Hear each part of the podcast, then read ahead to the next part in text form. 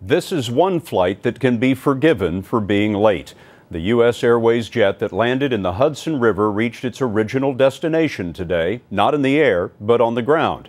New Jersey to North Carolina on a flatbed truck. Kelly Cobiella found our story in the passengers who were waiting for the arrival.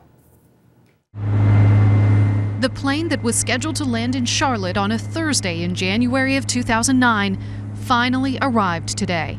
What are you thinking, seeing that come in? It's actually way more emotional than I thought it would be. The last time passenger Laura Zych saw this jet, she was on a rescue boat on the freezing Hudson River. it was very cold, and I was pretty happy to be alive. Do you still think about that day? Every day.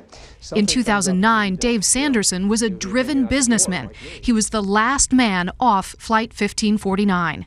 When you think you're going to die, and all the things start flashing through your minds, and your, your family, uh, Little League Baseball, everything just sort of like a movie. And then you put your head down, and it's like, okay, this is it.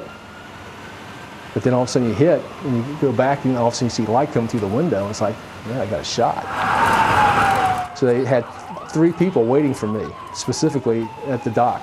They had two EMTs and a guy from the American Red Cross. I wasn't supposed to be on that flight. Since that day, Dave has told his story at 207 events and raised $7 million for the American Red Cross. There were other changes closer to home with his oldest daughter, Chelsea. She started realizing that her dad really is a good guy. Love you. Laura Zych's life changed too. She fell in love with Ben Bostic, who was sitting three rows behind her, which is why this is so much more than wreckage. That's our plane, and we have a really special place in our heart for it because it it saved us. The Airbus will be pieced back together and put on display in this museum.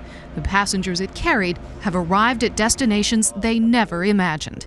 Kelly Cobiella, CBS News, Charlotte, North Carolina.